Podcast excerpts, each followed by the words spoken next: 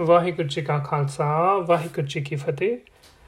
Welcome ਜੀ ਇੱਕ ਵਾਰੀ ਫਿਰ ਆਪਣੀ Gurbani classes for the youth discovery series ਦੇ ਵਿੱਚ। ਅੱਜ ਆਪਾਂ ਜਪਜੀ ਸਾਹਿਬ ਦੀ ਬਾਣੀ ਦੇ ਵਿਚਾਰ ਨੂੰ ਅੱਗੇ ਹੋਰ ਚਲਾਵਾਂਗੇ ਜੀ। 34th ਪੌੜੀ ਦਾ ਪਾਠ, ਪਹਿਲਾਂ ਸਾਰੇ ਜਣੇ ਇਕੱਠੇ ਸੁਣ ਲੈਣੇ ਆ ਤੇ ਫਿਰ ਮੀਨਿੰਗਸ ਕਰਾਂਗੇ। ਰਾਤੀ ਰੁੱਤੀ ਥਿੱਤੀ ਵਾਰ, ਪਵਨ ਪਾਣੀ, ਅਗਨੀ ਪਾਤਾਲ ਤਿਸ ਵਿੱਚ ਧਰਤੀ ਥਾਪ ਰਖੀ ਧਰਮਸਾਲ ਤਿਸ ਵਿੱਚ ਜੀ ਜੁਗਤ ਕੇ ਰੰਗ, ਤਿਨ ਕੇ ਨਾਮ ਅਨੇਕ ਅਨੰਤ। ਕਰਮੀ ਕਰਮੀ ਹੋਏ ਵਿਚਾਰ, ਸੱਚਾ ਆਪ ਸੱਚਾ ਦਰਬਾਰ।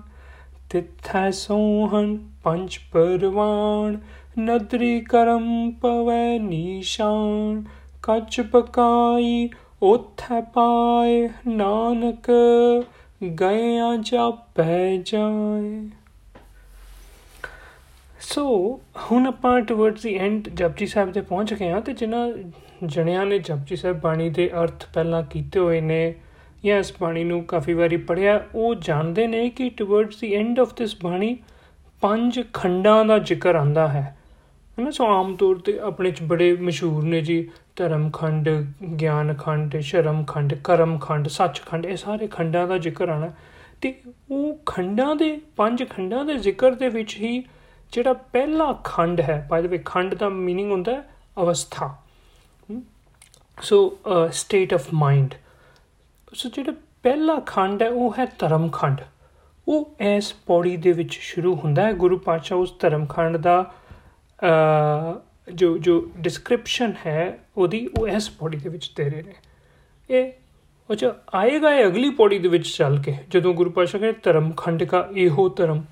ਉਹ ਇਹੋ ਧਰਮ ਦਾ ਮਤਲਬ ਕੀ ਹੈ, ਜਿਹੜਾ ਮੈਂ ਪਹਿਲਾਂ ਕਿਹਾ ਆਇਆ ਜੋ ਇਸ 34th ਪੌੜੀ ਦੇ ਵਿੱਚ ਕਹਿ ਰਹੇ ਨੇ, ਰਾਤੀ ਰੁੱਤੀ ਥਿੱਤੀ ਵਾਰ ਦੀ ਪੌੜੀ ਜਿਹੜੀ ਹੈ ਧਰਮ ਖੰਡ ਦੀ ਪੌੜੀ ਹੈ। ਸੋ ਸਮਝੀਏ ਇਹਦੇ ਵਿੱਚ ਵੀ ਇਹ ਧਰਮ ਖੰਡ ਕੀ ਹੈ ਹੁਣ ਤੇ ਗੁਰੂ ਪਾਸ਼ਾ ਤੇ ਸਾਨੂੰ ਮੈਸੇਜ ਕੀ ਦੇ ਰਹੇ ਨੇ? ਸਟਾਰਟ ਕਰਦੇ ਨੇ ਰਾਤੀ ਰੁੱਤੀ। ਰਾਤੀ ਮਤਲਬ ਦਿਨ ਰਾਤ, ਰੁੱਤੀ ਮਤਲਬ ਰੁੱਤਾਂ ਸੀਜ਼ਨਸ ਥਿੱਤੀ ਥਿੱਤੀ ਮਤਲਬ ਡੇਟਸ ਵਾਰ ਵਾਰ ਜਦੋਂ ਸੋਮਵਾਰ, ਮੰਗਲਵਾਰ days so dates days seasons ਦਿਨ ਰਾਤ, ਪਵਨ, ਪਾਣੀ, ਅਗਨੀ, ਪਾਤਾਲ ਮਤਲਬ ਹਵਾ, ਪਾਣੀ, ਅੱਗ, ਇਹ ਸਾਰੀਆਂ ਚੀਜ਼ਾਂ। ਇਹਨਾਂ ਸਾਰੀਆਂ ਚੀਜ਼ਾਂ ਦੇ ਮਿਕਸਚਰ ਦੇ ਨਾਲ ਹੀ ਕਹਿੰਦੇ ਇਹ ਧਰਤੀ ਬਣੀ ਹੈ। ਤੇ ਇਸ ਵਿੱਚ ਇਹ ਸਾਰੀਆਂ ਚੀਜ਼ਾਂ ਦੇ ਵਿੱਚ ਹੀ ਧਰਤੀ ਥਾਪ ਰੱਖੀ ਧਰਮਸਾਲ। ਇਹ ਧਰਤੀ ਧਰਮਸਾਲ ਜਾਂ ਧਰਮਸ਼ਾਲਾ ਹੈ ਇੱਕ। ਹੁਣ ਧਰਮਸ਼ਾਲਾ ਪਹਿਲਾਂ ਤਾਂ ਸਮਝੀਏ ਵੀ ਕੀ ਮਤਲਬ ਹੁੰਦਾ ਧਰਮਸਾਲ ਦਾ। ਜਿੱਦਾਂ ਨਾ ਸਕੂਲ ਦੇ ਦੇ ਵਾਸਤੇ ਜੋ ਹਿੰਦੀ ਵਰਡ ਹੈ, ਉਹ ਪਤਾ ਕੀ ਹੈ? ਪਾਠਸ਼ਾਲਾ।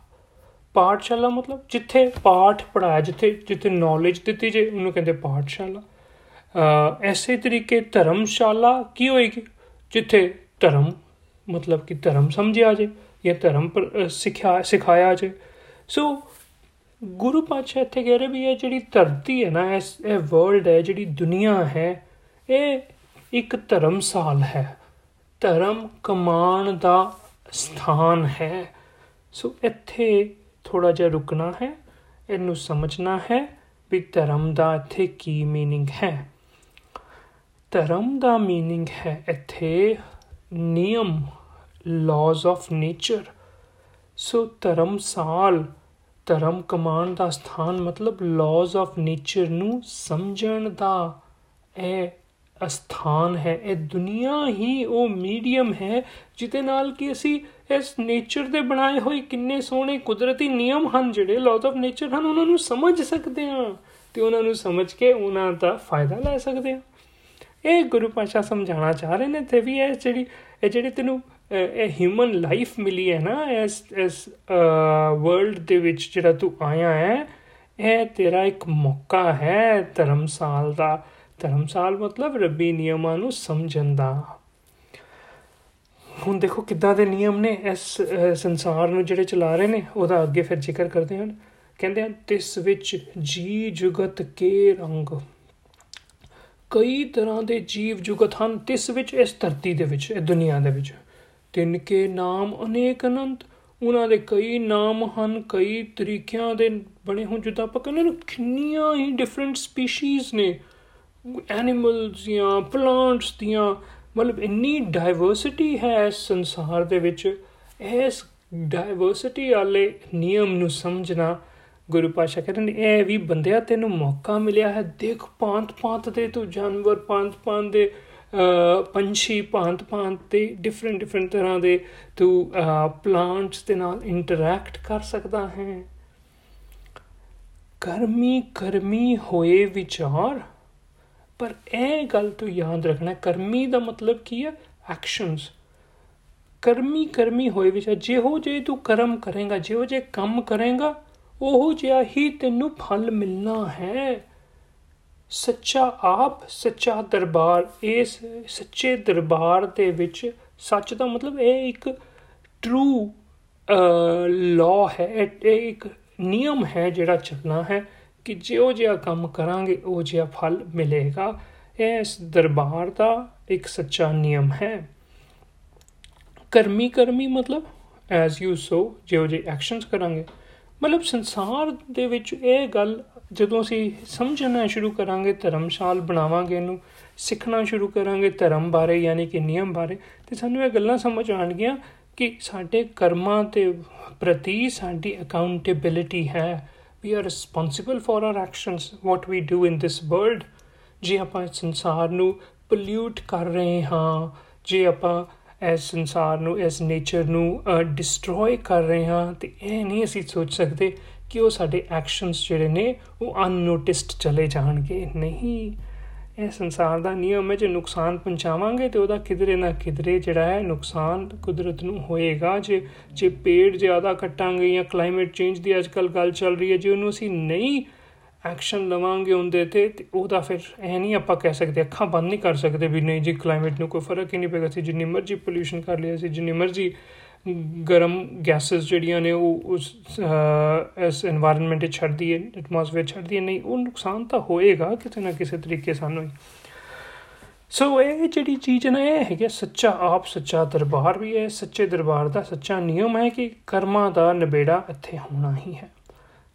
ਅੱਛਾ, ਹੁਣ ਇਹ ਜਦੋਂ ਸਮਝ ਆ ਗਈ ਜਿੰਨੂੰ ਗੁਰੂ ਪਾਸ਼ਾ ਕਹਿੰਦੇ, ਤਿੱਥੈ ਸੋਹਣ ਪੰਜ ਪਰਵਾਨ ਅੱਛਾ, ਉਹਨੇ ਪੰਜ ਪਰਵਾਨ ਕੌਣ ਨੇ? ਤੇ ਸੋਹਣ ਮਤਲਬ ਸ਼ੋਭਦੇ ਹਨ, ਸੋਹਣੇ ਲੱਗਦੇ ਹਨ। ਤਿੱਥੇ ਉਸ ਸੰਸਾਰ ਦੇ ਵਿੱਚ, ਇਸ ਧਰਤੀ ਦੇ ਵਿੱਚ ਉੱਪਰ। ਪੰਜ ਪਰਵਾਨ ਉਹ ਨੇ ਜਿਨ੍ਹਾਂ ਨੂੰ ਆਪਾਂ ਪਿੱਛੇ ਜਪਜੀ ਸਾਹਿਬ ਵਿੱਚ ਸਮਝ ਆਏ ਆ 16ਵੀਂ ਪੌੜੀ ਯਾਦ ਹੈ? ਪੰਜ ਪਰਵਾਨ, ਪੰਜ ਪ੍ਰਧਾਨ। ਉੱਥੇ ਆਪਾਂ ਕਿਹਾ ਸੀ ਕਿ ਪੰਜ ਕੌਣ ਨੇ? ਐਕਸਪਰਟਸ ਜਿਨ੍ਹਾਂ ਨੇ ਆਪਣੇ ਗੁਣਾਂ ਨੂੰ ਪ੍ਰਗਟ ਕੀਤਾ ਹੈ। ਜਿਹੜੇ ਸੁਣੀਏ ਅਤੇ ਮੰਨੇ ਦੀ ਅਵਸਥਾ ਤੋਂ ਅੱਗੇ ਪਹੁੰਚ ਜਾਂਦੇ ਹਨ, ਉਹ ਹਨ ਪੰਜ। ਤੇ ਇੱਥੇ ਵੀ ਗੁਰੂ ਪਾਸ਼ਾ ਉਹਨਾਂ ਦਾ ਜ਼ਿਕਰ ਕਰ ਵੀ ਜਿਹੜੇ ਬਹੁਤ ਹੀ ਅੱਛੇ ਆਪਣੀਆਂ ਕੁਆਲਿਟੀਆਂ ਨੂੰ ਪ੍ਰਗਟ ਕਰ ਪਾਏ, ਗੁਣਵਾਨ ਐਕਸਪਰਟਸ ਬਣ ਗਏ, ਉਹ ਫਿਰ ਕੀ ਹੁੰਦਾ ਹੈ? ਉਹ ਇਸ ਸੰਸਾਰ ਦੇ ਵਿੱਚ ਸ਼ੋਭਦੇ ਹਨ। ਨਦਰੀ ਕਰਮ ਪਵੈ ਨਿਸ਼ਾਨ ਨਿਸ਼ਾਨ ਦਾ ਮਤਲਬ ਸਿੰਬਲ ਨਦਰੀ ਕਰਮ ਪਵੈਨਿਸ਼ ਨਦਰੀ ਕਰਮ ਮਤਲਬ ਰੱਬ ਜੀ ਦੀ ਕਿਰਪਾ ਦਾ ਉਹਨਾਂ ਤੇ ਨਿਸ਼ਾਨ। ਇੱਕ ਪੋਇਟ ਦੀ ਪੋਇਟਰੀ ਦੀ ਤਰ੍ਹਾਂ ਕਿਹਾ ਗਿਆ ਹੈ। ਕਹਿਣ ਦਾ ਮਤਲਬ ਕਿ ਉਹ ਲੋਕੀ ਲੋਕਾਂ ਨੂੰ ਫਿਰ ਸੰਸਾਰ ਦੇ ਵਿੱਚ ਬੜੀ ਰਿਸਪੈਕਟ ਬੜਾ ਆਦਰ, ਸਨਮਾਨ ਮਿਲਦਾ ਹੈ। ਇਹ ਇਹ ਕਿਉਂ ਆਦਰ, ਸਨਮਾਨ, ਕਿਰਪਾ ਹੁੰਦੀ ਕਿਦਾਂ? ਕਿਉਂਕਿ ਉਹਨਾਂ ਦੇ ਐਕਸ਼ਨਸ ਹੀ ਹੋ ਜਿਹੇ ਨੇ, ਜਿਸ ਕਰਕੇ ਉਹਨਾਂ ਦੇ ਉੱਤੇ ਕਿਰਪਾ ਹੋ ਰਹੀ ਹੈ, ਨਦਰੀ ਕਰਮ ਹੋ ਰਿਹਾ ਹੈ। ਸੋ ਇਹ ਤਾਂ ਇਹ ਤਾਂ ਧਰਮ ਸਾਲ ਹੈ। ਇਹ ਤਾਂ ਸਮਝਣਾ ਆਪਾਂ ਇਸ ਨਿਯਮਾਂ ਬਾਰੇ ਕਿ ਜਿਉ ਜਿਹਾ ਕੰਮ ਕਰਾਂਗੇ ਉਹ ਜਿਹਾ ਫਲ ਮਿਲੇਗਾ। ਬਸ ਨੁਕਤਾ ਜਿਹਨੂੰ ਸਮਝ ਆ ਗਿਆ ਨਾ, ਇਹ ਕਨਸੈਪਟ ਜਿਹਨੂੰ ਕਲਿੱਕ ਕਰ ਗਿਆ, ਉਹ ਸਮਝ ਲਓ ਵੀ ਹੁਣ ਧਰਮ ਖੰਡ ਦੀ ਅਵਸਥਾ ਤੇ ਪਹੁੰਚ ਗਿਆ। ਸਟੇਟ ਆਫ ਮਾਈਂਡ ਉਹਦੀ ਜਿਹੜੀ ਹੈ ਨਾ, ਹੁਣ ਉਹ ਧਰਮ ਖੰਡ ਵਾਲੀ ਹੋ ਗਈ। ਤੇ ਧਰਮ ਖੰਡ ਦੀ ਸਟੇਟ ਆਫ ਮਾਈਂਡ ਦੀ ਫਿਰ ਕੀ ਨਿਸ਼ਾਨੀ ਹੈ? ਗੁਰੂ ਪਾਤਸ਼ਾਹ ਦੱਸਦੇ ਨੇ, ਕੱਚ ਪਕਾਈ ਉਥੈ ਪਾਏ, ਨਾਨਕ ਗਿਆ ਜਾਪੇ ਜਾਏ। ਕਹਿੰਦੇ ਉਸ ਅਵਸਥਾ ਦੇ ਵਿੱਚ ਫਿਰ ਕੱਚੇ ਤੇ ਪੱਕੇ ਦੀ ਸਮਝ ਆ ਜਾਂਦੀ ਹੈ। ਹੁਣ ਕੱਚਾ ਕੀ ਹੈ ਆਪਣੀ ਆਮ ਪੰਜਾਬੀ ਬੋਲੀ 'ਚ ਆਪਾਂ ਕਹਿੰਦੇ ਆ ਵੀ ਕੋਈ ਬੰਦਾ ਕੰਮ ਠੀਕ ਨਾ ਨਾ ਕਰੇ, ਆਪਾਂ ਕਹਿੰਦੇ ਯਾਰ ਤੂੰ ਹਜੇ ਇਸ ਕੰਮ 'ਚ ਨਾ ਕੱਚਾ ਹੈ, ਮਤਲਬ ਕਿ ਹਜੇ ਤੂੰ ਐਕਸਪਰਟ ਨਹੀਂ ਹੋਇਆ। ਤੇ ਪੱਕਾ ਮਤਲਬ ਕਿ ਕਿਸੇ ਕੰਮ ਨੂੰ ਬਹੁਤ ਅੱਛੀ ਤਰ੍ਹਾਂ ਕਰਨ ਵਾਲਾ ਜਿਹੜਾ ਐਕਸਪਰਟ ਹੋਏ ਉਸ ਚੀਜ਼ ਦੇ ਵਿੱਚ।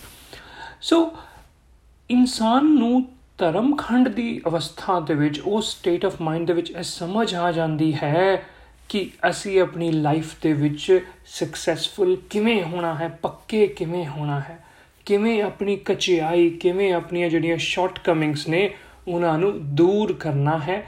ਇਹ ਉਸ ਬੰਦੇ ਦੇ ਆਪਣੇ ਹੀ ਹੱਥ 'ਚ ਹੈ। ਉਹ, ਉਹਦੇ ਆਪਣੇ ਹੀ ਕਰਮਾਂ ਦੁਆਰਾ ਹੀ ਉਹਦਾ ਕੱਚਾ ਕਿ ਪੱਕਾ ਹੋਣਾ ਜਿਹੜਾ ਹੈ, ਉਹ ਡਿਸਾਈਡ ਹੋਏਗਾ। ਇਹ ਗੱਲ ਜਿਹੜੀ ਹੈ ਗੁਰੂ ਪਾਤਸ਼ਾਹ ਨੇ ਸਾਨੂੰ ਐਸ ਪੌੜੀ ਦੇ ਵਿੱਚੋਂ ਦਿੱਤੀ ਤੇ ਆਪਣੀ ਅੱਜ ਦੀ ਲਾਈਫ ਵਾਸਤੇ ਵੀ ਜੇ ਇਹਨੂੰ 1 ਮਿੰਟ ਵਾਸਤੇ ਰਿਲੇਟ ਕਰੀਏ, ਇੱਕ ਮੈਸੇਜ ਲੈ ਲਈਏ। ਦੇਖੋ ਜਿਹੜੇ ਜਣੇ ਦੂਸਰੇ ਇੰਡੀਆ ਤੋਂ ਬਾਹਰ ਮਾਈਗ੍ਰੇਟ ਕਰਕੇ ਆਉਂਦੇ ਨੇ ਕੰਟਰੀਜ਼ ਉਹਨਾਂ ਨੇ ਸੁਣਿਆ ਹੋਣਾ ਕਿ ਆਮ ਹੀ ਨਾ ਬਾਹਰਲੇ ਲੋਕੀ ਜਿਹੜੇ ਨੇ ਦੂਸਰੇ ਜਿੱਦਾਂ ਅਮਰੀਕਾ, ਕੈਨੇਡਾ ਵਗੈਰਾ ਜਾਂ ਆਸਟ੍ਰੇਲੀਆ, ਨਿਊਜ਼ੀਲੈਂਡ ਦੇ ਵਿੱਚ ਲੋਕੀ ਪੁੱਛਦੇ ਨੇ ਫਿਰ ਵੀ ਤੁਸੀਂ ਕੱਚੇ ਹੋ ਕਿ ਪੱਕੇ ਹੋ? ਉਹ ਇਮੀਗ੍ਰੇਸ਼ਨ ਦੀ ਸੈਂਸ ਵਿੱਚ ਪੁੱਛ ਰਹੇ ਹੁੰਦੇ ਨੇ ਵੀ ਤੁਸੀਂ ਟੈਂਪਰੇਰੀ ਇੱਥੇ ਆਏ ਹੋ ਕਿ ਤੁਸੀਂ ਪਰਮਨੈਂਟ ਹਿਸਾਬ ਦੇ ਨਾਲ ਆਏ ਹੋ? ਸੋ ਸਟੂਡੈਂਟਸ ਵੀ ਜਦੋਂ ਆਉਂਦੇ ਨੇ, ਅੱਛਾ, ਹੁਣ ਜਿਹੜੇ ਸਟੂਡੈਂਟਸ ਤਾਂ ਧਰਮਖੰਡ ਦੀ ਅਵਸਥਾ, ਮਤਲਬ as as state of mind ਨੂੰ ਸਮਝ ਗਏ ਨੇ, ਧਰਮਖੰਡ ਨੂੰ ਸਮਝ ਗਏ ਨੇ, ਉਹਨਾਂ ਨੂੰ ਫਿਰ ਇਹ ਪਤਾ ਚੱਲ ਜਾਂਦਾ ਹੈ ਵੀ ਅਸੀਂ ਹੁਣ ਕਿਵੇਂ ਪੱਕੇ ਹੋਣਾ ਹੈ ਉਸ ਕੰਟਰੀ ਦੇ ਵਿੱਚ? ਜਾਂ ਕਿਹੜੇ ਕੰਮ ਅਸੀਂ ਨਾ ਕਰੀਏ ਤੇ ਤਾਂ ਕਿ ਅਸੀਂ ਕੱਚੇ ਹੀ ਨਾ ਰਹਿ ਜਾਈਏ। ਉਹ ਕੱਚੇ ਮਤਲਬ ਕਿ ਫੇਰ ਵਾਪਸ ਜਾਣਾ ਪੈ ਜਾਏਗਾ ਇੰਡੀਆ। ਪੱਕੇ ਮਤਲਬ ਕਿ ਪਰਮਨੈਂਟ ਹੋ ਜਾਾਂਗੇ ਸੋ ਸੋ ਜਿੰਨੇ ਹੋਏ ਸਮਝ ਆ ਜਾਏਗੀ, ਉਹ ਫਿਰ ਬੱਚਾ ਜਿਹੜਾ ਹੈ ਨਾ ਸਟੂਡੈਂਟ ਉਹ ਫਿਰ ਕੋਈ ਇਲੀਗਲ ਕੰਮ ਨਹੀਂ ਕਰੇਗਾ। ਉਹ ਫਿਰ ਆਪਣੇ ਕੋਰਸਸ ਦੀ ਸਿਲੈਕਸ਼ਨ ਆਪਣੇ ਜਿਹੜਾ ਟਾਈਮ ਹੈ ਜੌਬ ਦੇ ਉੱਤੇ ਹੈ ਕਿ ਉਹ ਪ੍ਰੋਪਰ ਰੂਲਸ ਦੇ ਹਿਸਾਬ ਨਾਲ ਜੀਏਗਾ ਤਾਂ ਕਿ ਉਹ ਪੱਕਾ ਹੋ ਸਕੇ। ਤੇ ਜੇ ਇਸ ਗੱਲ ਦੀ ਸਮਝ ਨਹੀਂ ਆਈ ਜੇ ਕੁਦਰਤੀ ਨਿਯਮਾਂ ਨੂੰ ਲਾਜ਼ ਨੂੰ ਨਹੀਂ ਸਮਝਿਆ ਇਮੀਗ੍ਰੇਸ਼ਨ ਲਾਜ਼ ਨੂੰ ਨਹੀਂ ਸਮਝਿਆ ਇਸ ਕੇਸ ਦੇ ਵਿੱਚ, ਤੇ ਫਿਰ ਹੋ ਸਕਦਾ ਹੈ ਕਿ ਕੱਚੇ ਹੀ ਰਹਿ ਜੀ ਸੋ ਇਹ ਧਰਮਖੰਡ ਦੀ ਜਿਹੜੀ ਇਹ ਅਵਸਥਾ ਹੈ ਨਾ, ਉਹਦੇ ਤੇ ਪਹੁੰਚਾਣਾ ਗੁਰੂ ਪਾਤਸ਼ਾਹ ਨੇ ਸਾਨੂੰ ਇਸ ਪੌੜੀ ਦੇ ਵਿੱਚ ਸਟਾਰਟ ਕੀਤਾ ਹੈ। ਇੱਥੇ ਸਮਾਪਤੀ ਹੈ ਜੀ। ਵਾਹਿਗੁਰੂ ਜੀ ਕਾ ਖਾਲਸਾ, ਵਾਹਿਗੁਰੂ ਜੀ ਕੀ ਫਤਿਹ।